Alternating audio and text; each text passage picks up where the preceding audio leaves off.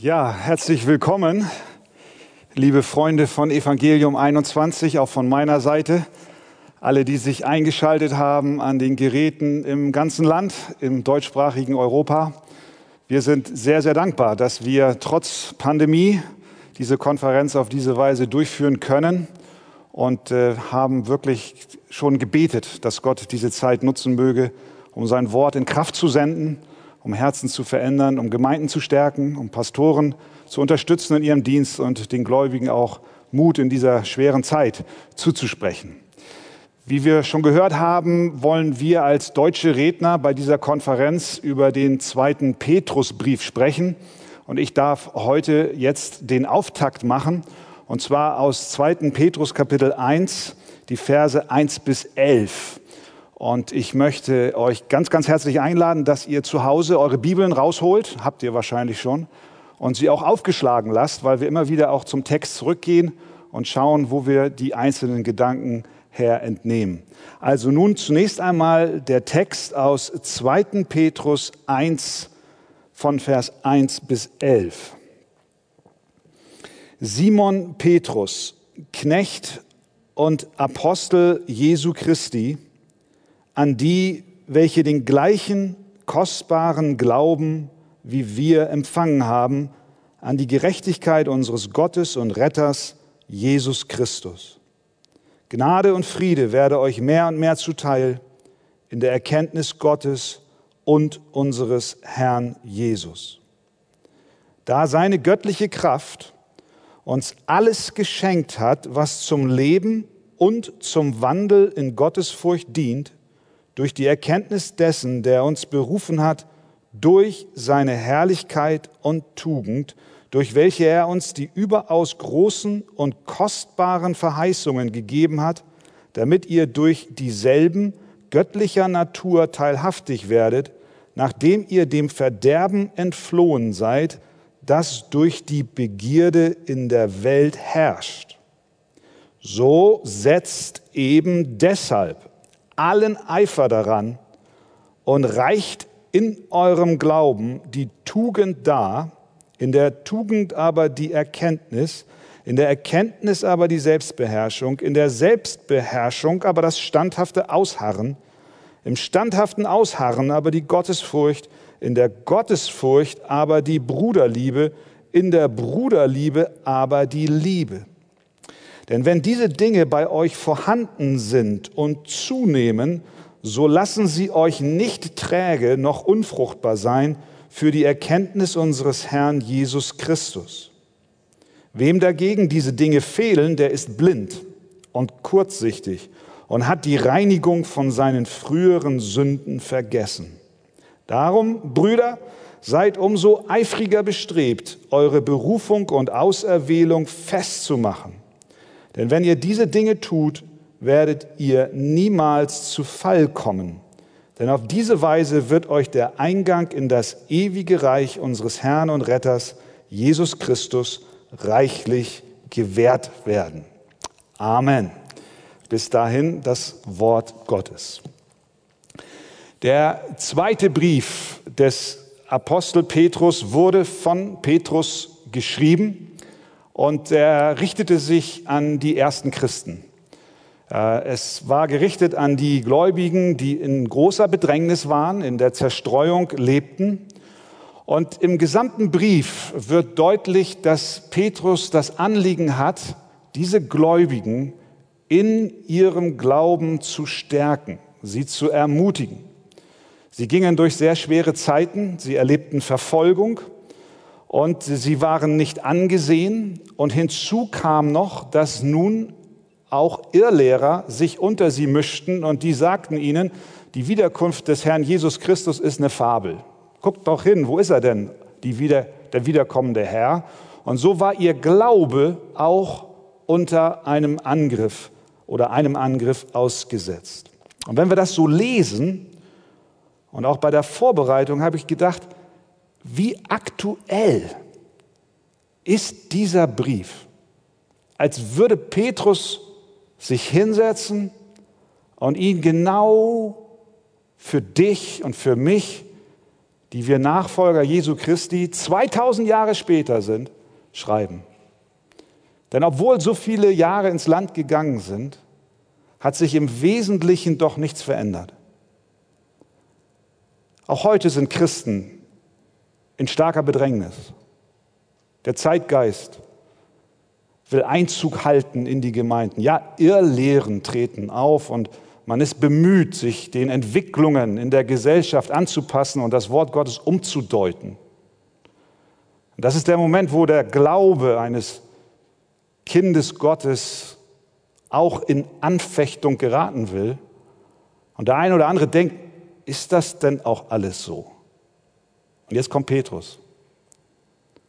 Gott kommt durch sein Wort, indem er die Worte Petrus inspiriert hat und er will uns auch heute wieder neu stärken, wieder neu ermutigen.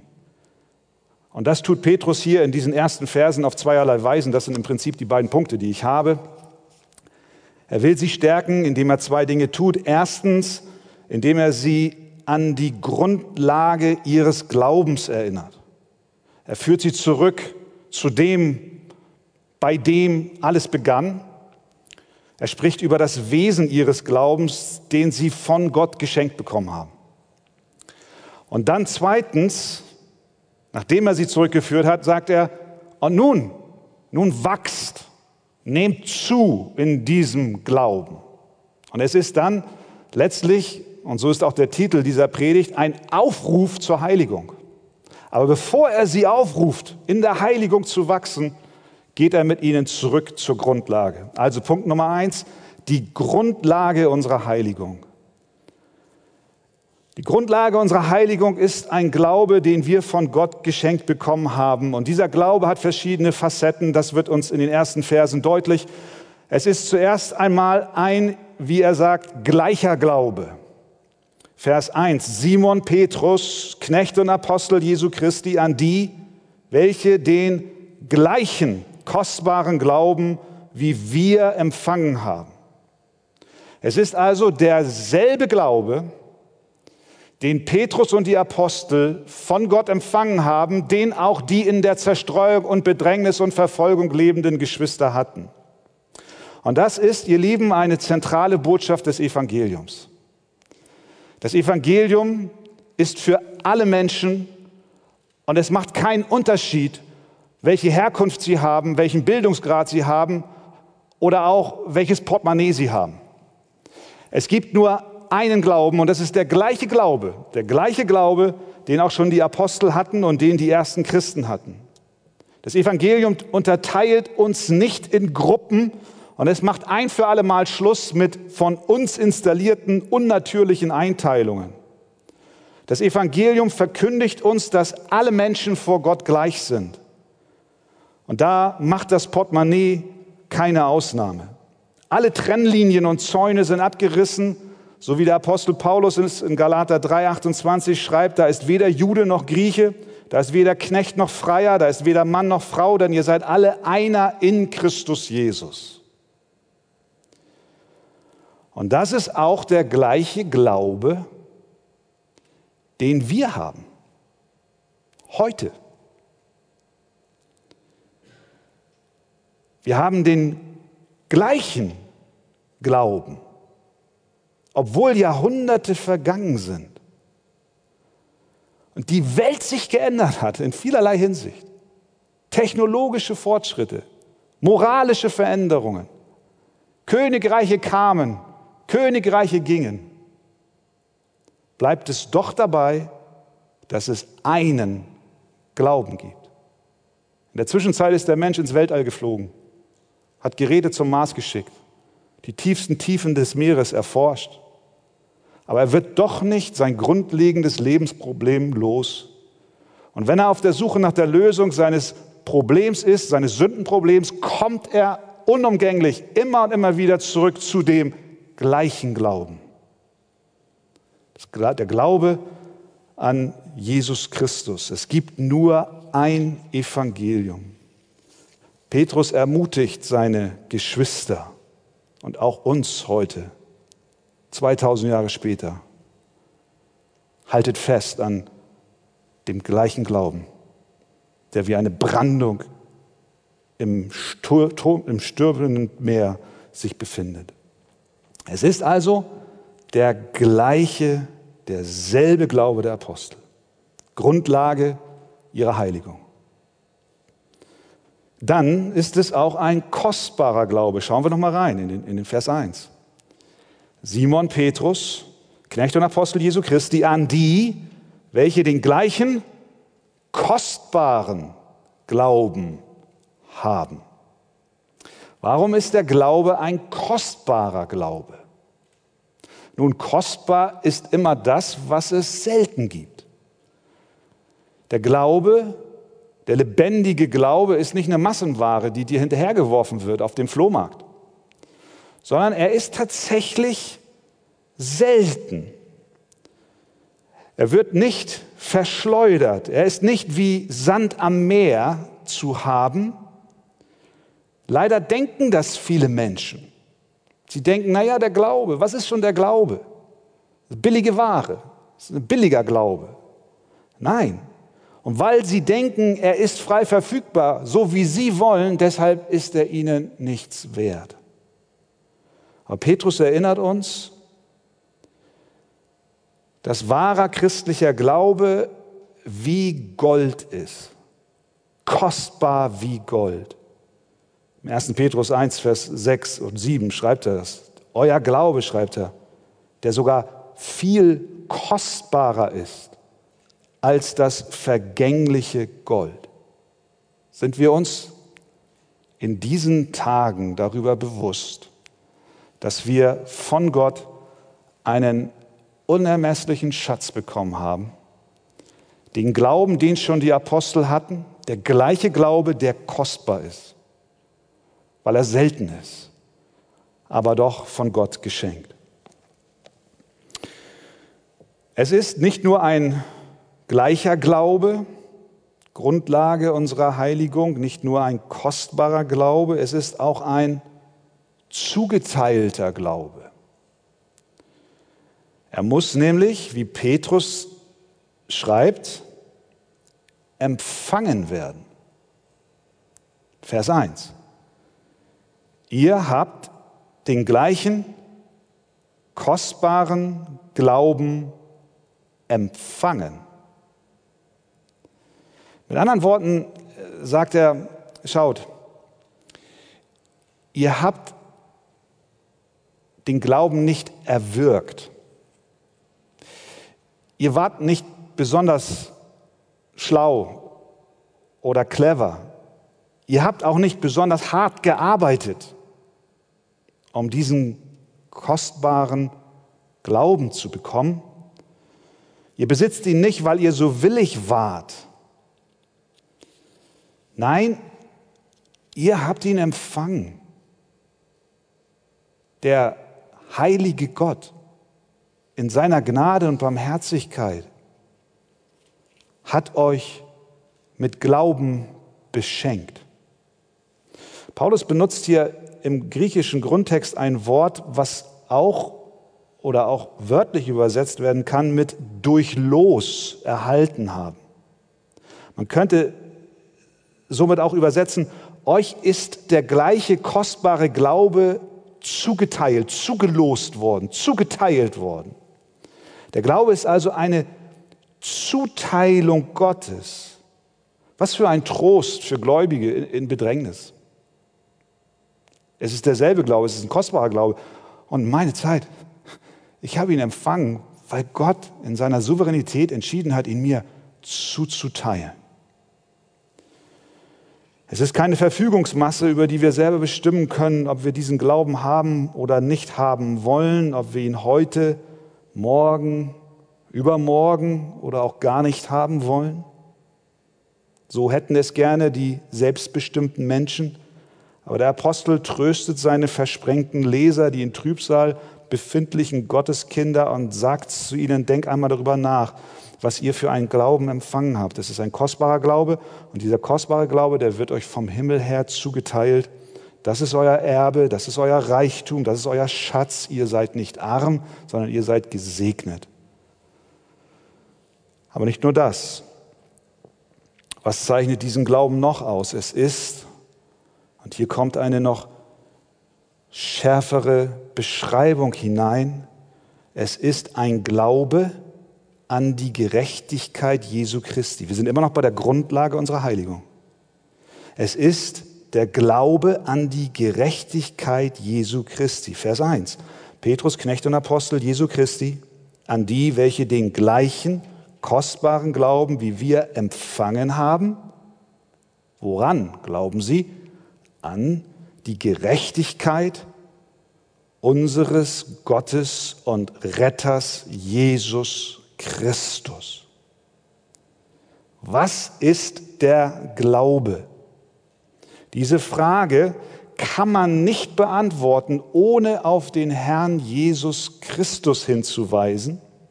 Und das macht Petrus gleich zu Beginn seines Briefes. Heute werden Menschen oft vertröstet an einen Glauben an einen liebenden Vater. Sie werden vertröstet an einen Glauben an einen Gott als Schöpfer. Es wird eine allgemeine Gottgläubigkeit vermittelt. Doch das ist nicht der rettende Glaube. So wie Petrus nicht ohne Jesus Christus zurechtkam, so können wir es auch nicht. Und er beschreibt diesen Glauben noch näher. Ihr habt einen Glauben empfangen an die Gerechtigkeit unseres Gottes und Retters Jesus Christus. Vor dem Hintergrund der Heiligkeit Gottes und der Wahrheit, dass Gott Licht ist und in ihm keine Finsternis und zugleich der Wahrheit, dass ich ein elender Sünder bin, müssen wir uns die Frage stellen, wie komme ich als elender Sünder zu ihm, dem heiligen Gott? Wie kann das um alles in der Welt sein? Die Menschen sagen, ich muss gute Werke tun, mich korrekt verhalten. Aber die Vorstellung, es auf diesem Weg zu schaffen, steht im direkten Widerspruch zum Evangelium. Das Evangelium sagt, Gott sandte seinen Sohn, Jesus Christus, der am Kreuz stellvertretend für Sünder starb. Und nun schenkt er uns den Glauben an diesen Jesus Christus. Und dieser Jesus Christus hat durch sein Leben und Sterben, durch seine aktive und passiven Gehorsam die Gerechtigkeit Gottes erlangt. Und diese Gerechtigkeit, die schenkt er uns nun. Und er kleidet uns an mit seiner Gerechtigkeit. Und das ist der Glaube, der trägt. Wir merken schon, das hängt alles ganz, ganz stark und vollkommen von Gott ab. Er schenkt, er teilt zu, er gibt uns die Gerechtigkeit, die wir nicht haben. Ja, und es ist weiterhin auch ein Glaube, der uns erkennen lässt. Denn er schreibt in Vers 2, Gnade und Friede werde euch mehr und mehr zuteil in der Erkenntnis Gottes und unseres Herrn Jesus Christus. Durch diesen kostbaren, geschenkten und lebendigen Glauben erkennen wir, wer Gott ist. Wir erkennen unseren Vater und seinen Sohn Jesus Christus. Biblische Erkenntnis meint nicht in erster Linie theoretisches Wissen über Gott. Es meint auch nicht eine intellektuelle Ansammlung von biblischen Informationen, sondern sie meint erstrangig eine Beziehung. Wir dürfen mit Gott in Beziehung treten. Wir erkennen ihn. Es ist so ähnlich wie ein, ein junger Teenager, der ein, ein Foto, ein Poster hat von einem Star seiner Fußballmannschaft. Er mag diesen Fußballer und er, er, verehrt ihn und er hängt ein Bild auf und er weiß auch, wie groß und wie schwer er ist. Aber kennt er ihn? Nein, er kennt ihn nicht. Er kennt ihn erst, wenn dieser Star sagt, hey Junge, komm mal her, ich lade dich ein, wir gehen mal zusammen Eis essen. Und so ist es hier auch.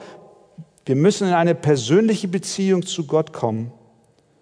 Und diese Beziehung, diese Initiative geht von Gott aus. Er muss es wollen. Und so ist es bei Gott. Abraham hatte sein Ohr nicht getraut, als er auf einmal Freund Gottes genannt wurde. Gott, der allmächtige Schöpfer, lässt sich herab und nennt einen Menschen seinen Freund. Wie tröstet Paulus, äh, Petrus die Christen in der Zerstreuung, in der Bedrängnis, in der Zeit, in der ihr Glaube angegriffen war, erinnert sie an ihr Fundament. Er hat gesagt, hey, ihr habt einen gleichen Glauben, einen kostbaren Glauben. Ihr habt den Glauben von Gott zugeteilt bekommen und es ist der Glaube an Jesus Christus. Und dieser Glaube trägt durch. Das ist die Grundlage. Nun kommt er zu einer Folge. Der geschenkte Glaube mit all seinen segensreichen Facetten ist die Basis unserer Heiligung. Es ist nicht so, dass wir Werke tun, um Glauben zu bekommen und dann in der Heiligung zu wachsen. Nein, wir werden mit diesem Glauben beschenkt. Wir werden von neuem geboren. Wir sind erfasst von der Gnade Gottes.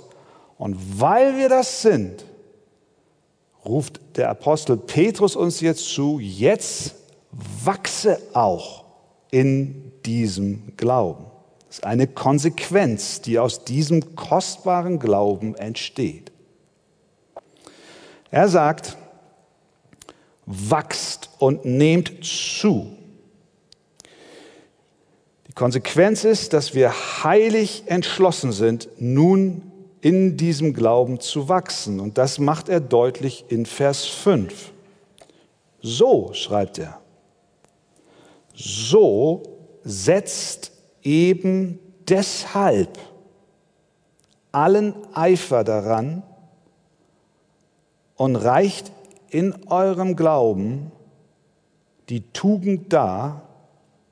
Und dann zählt er auf, welche Dinge wir noch dem Glauben hinzufügen, darreichen sollen. Mit anderen Worten, wenn wir uns dessen bewusst werden, was wir von Gott geschenkt bekommen haben, welche Gnade, welchen Glauben, dann eben deshalb setzen wir allen Eifer daran, um aus diesem Glauben heraus ein geheiligtes Leben zu führen. Auch die Heiligung, also das Christus ähnlicher werden, ist letzten Endes ein Geschenk Gottes. Aber wir sind darin aktiv beteiligt. Er bewirkt beides, das Wollen und das Vollbringen. Und trotzdem ruft uns die Bibel zu, jagt nach der Heiligung. Und sagen wir, ja, aber wie können wir das machen? Das ist mir zu viel. Wir können es, denn die göttliche Kraft hat uns alles geschenkt, was dazu nötig ist. Wir können also sagen, ran ans Werk. Du hast den kostbaren Glauben und jetzt lass ihn wachsen und arbeite mit Gott daran, dass du in der Heiligung, in der Christusähnlichkeit vorankommst. Und diese Kraft hat Gott uns gegeben, die wir brauchen. Vers 3, da seine göttliche Kraft uns alles geschenkt hat, was zum Leben und zum Wandel in Gottesfurcht dient. Er sagt hier, deswegen, so setzt eben deshalb allen Eifer daran und reicht eurem Glauben die Tugend dar. Wir können auch sagen, setzt nun allen Fleiß daran, eurem Glauben hinzuzufügen, hinzuzusetzen. Das heißt auch hier, es ist schon etwas da, es muss etwas da sein. Darauf müssen wir unbedingt achten. Die Botschaft des Evangeliums ist keine Moralpredigt. Sie ist nicht eine Aufforderung, einen bestimmten Lebensstil zu adoptieren, zu entwickeln. Und solche Eigenschaften, wie wir sie hier zählen, äh, lesen, äh, nachzueifern, Eigenschaften wie die Tugend, Erkenntnis, Selbstbeherrschung. Wir können nicht zu den Menschen gehen und sagen, du, du, du, du, jetzt sei mal schön tugendhaft und jetzt beherrsch dich selbst und jetzt, äh, jetzt, jetzt äh, äh, äh, lebe so, wie Gott es will. Nein, es muss zuerst ein toter Mensch lebendig sein und dann kann er arbeiten. Deswegen heißt es, so setzt nun allen Fleiß hinzu, reicht diesem Glauben, der von Gott geschenkt ist, nun euren Eifer hinzu. Wenn dieser Glaube nicht da ist, ist es ein vergebliches Werk. Und die Menschen werden weglaufen und sagen, was ist das für ein Gott? Der verlangt von mir Sachen, die ich nicht erledigen kann. Martin Lloyd Jones hat äh, eine Illustration benutzt in seinem Buch äh, Predigten aus dem zweiten Petrusbrief. Und er, ich finde, das beschreibt er sehr schön. Er, er sagt, stellen wir uns vor, dass wir ein Bauerngut geerbt haben.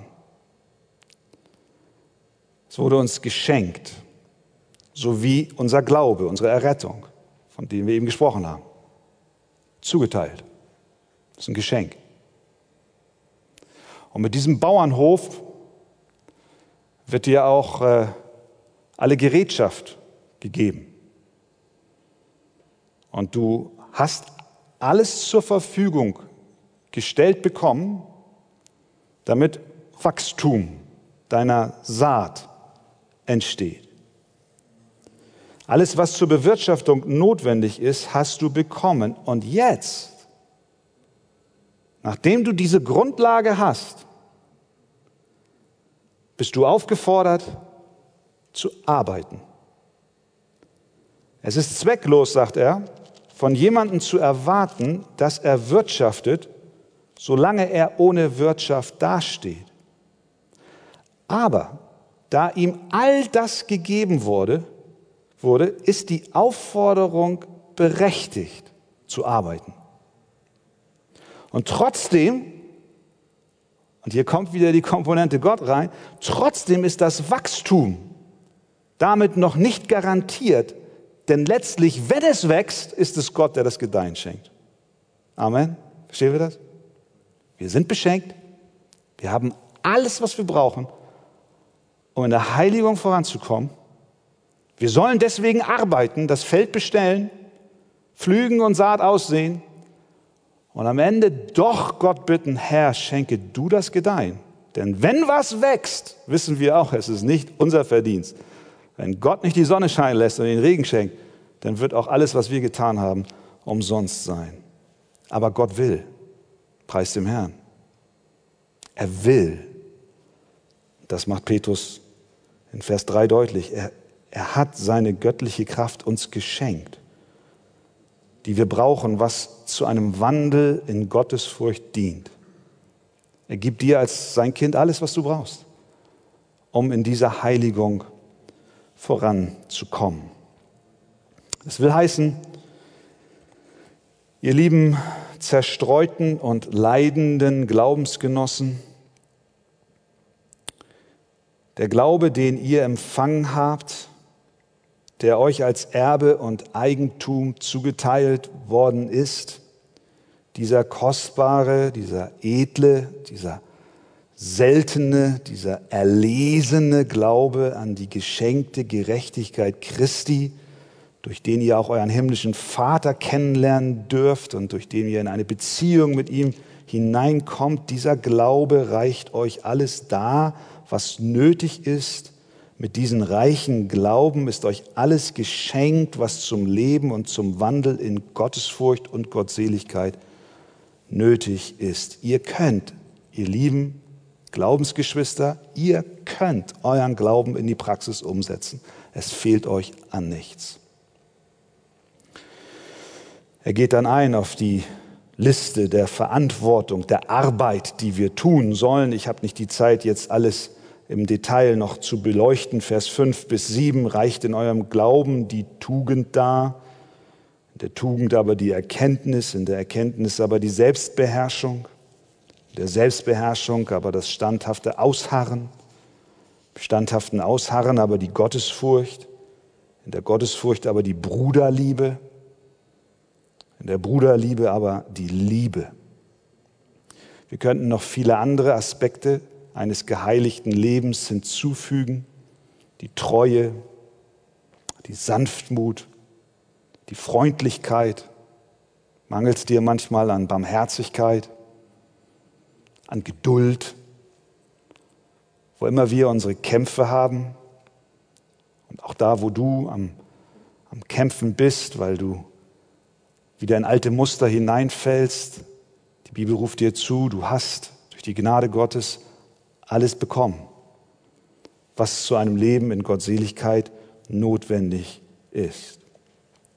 Gott wirkt also unsere Heiligung im Verbund mit uns. Es ist eine Zusammenarbeit des Heiligen Geistes gemeinsam mit uns. Und Petrus ist äh, sehr deutlich. Er sagt, was passiert, wenn wir dies nicht tun, wenn wir nicht mitmachen. Es heißt dann in Vers äh,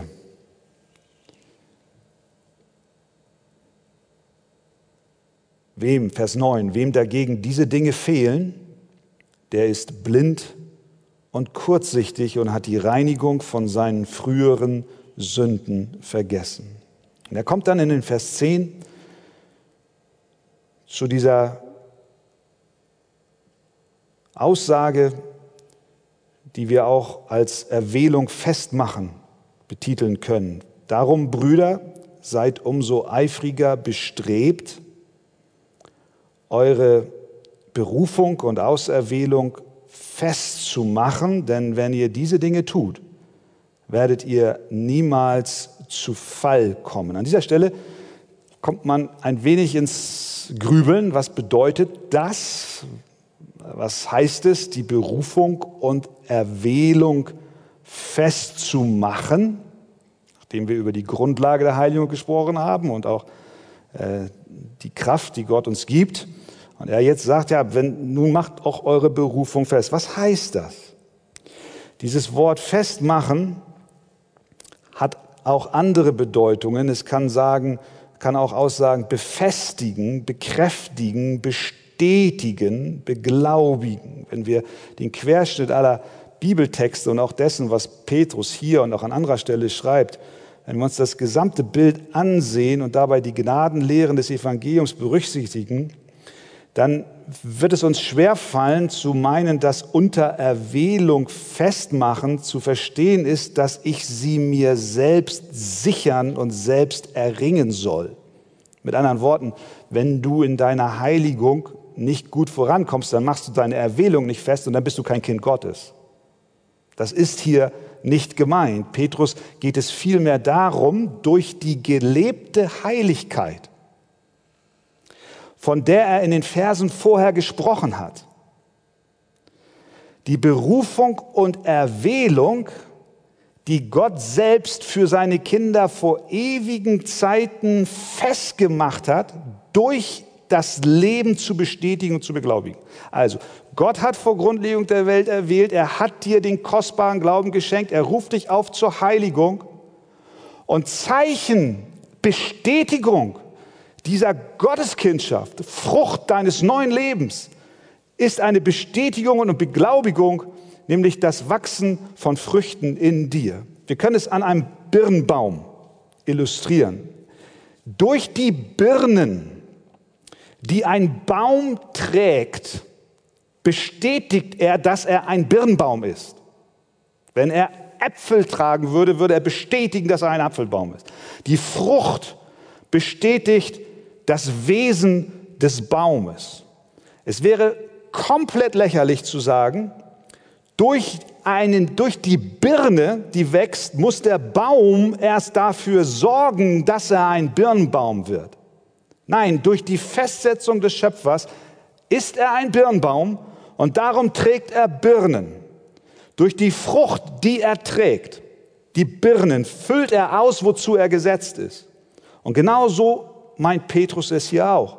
Er fordert uns auf, unsere Berufung, unsere Erwählung auszuleben, sodass sie die Wesensart Christi an uns erkennbar macht. Darum sagt er, ihr seid berufen, ihr seid auserwählt, ihr habt einen kostbaren Glauben geschenkt bekommen. Vergesst nicht, dass ihr gereinigt seid, dass ihr Anteil an der göttlichen Natur habt und nun lasst nun bestätigt das durch ein Gott wohlgefälliges und geheiligtes Leben. Deswegen ist Heiligung nicht Nebensache. Es ist, es ist nicht egal, wie wir als Christen leben. Es ist nie die Voraussetzung, um vor Gott gerecht zu werden. Das ist was anderes. Aber es ist eine Bestätigung unserer Erwählung. Wir machen fest unsere Berufung und Auserwählung. Zum Schluss. Petrus zeigt dann noch die zweifelnden, den zweifelnden Gotteskinder, worauf sie hoffen und wessen sie sich gewiss sein können. Es ist der Eingang in das ewige Reich unseres Herrn Jesus Christus. Vers 11. Denn auf diese Weise wird euch der Eingang in das ewige Reich unseres Herrn und Retters Jesus Christus reichlich gewährt werden. Wenn wir die Heiligung nicht ernst nehmen, wenn wir meinen, es ist egal, wie wir unser Leben als Christ führen, wenn wir nicht in das Bild Gottes verwandelt werden wollen, dann sagt Petrus in Vers 9, wem diese Dinge fehlen, der ist blind und kurzsichtig und er hat die Reinigung von seinen früheren Sünden vergessen. Er ist blind und kurzsichtig. Er sieht nicht mehr, wo er hingeht. Er ist wie jemand, der sich auf die Reise gemacht hat, auf eine Pilgerreise und unterwegs hat er vergessen, wo er hingeht. Das Ziel aus den Augen verloren. Er ist kurzsichtig.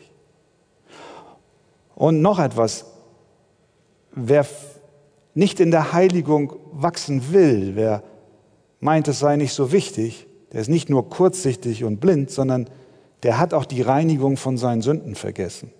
Der hat vergessen, wo er herkommt. Der hat vergessen, was Christus für ihn am Kreuz getan hat. Und deswegen ist das Evangelium von Jesus Christus nicht nur für den Beginn unseres Lebens mit Gott so wichtig, sondern jeden Tag.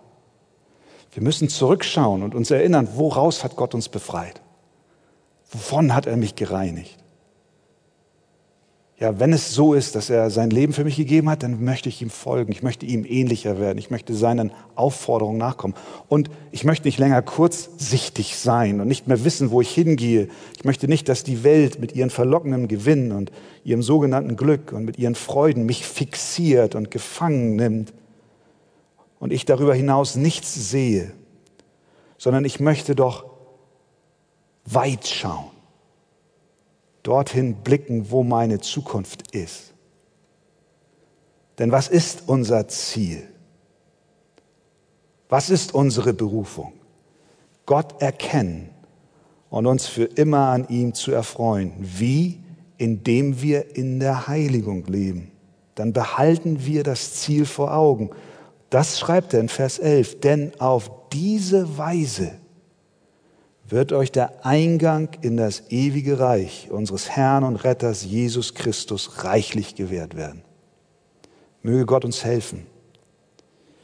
Gott hat uns aus Gnade den Glauben geschenkt, einen kostbaren Glauben, Fundament unserer Heiligung. Und dann ruft er uns auf, jetzt wo du ein neuer Mensch bist, wandle in der Heiligung, bestrebe danach, eifer danach, arbeite mit auf das du wirst wie Christus. Aber das Ziel werden wir erst erreichen, wenn wir bei ihm sind. Halleluja. Amen.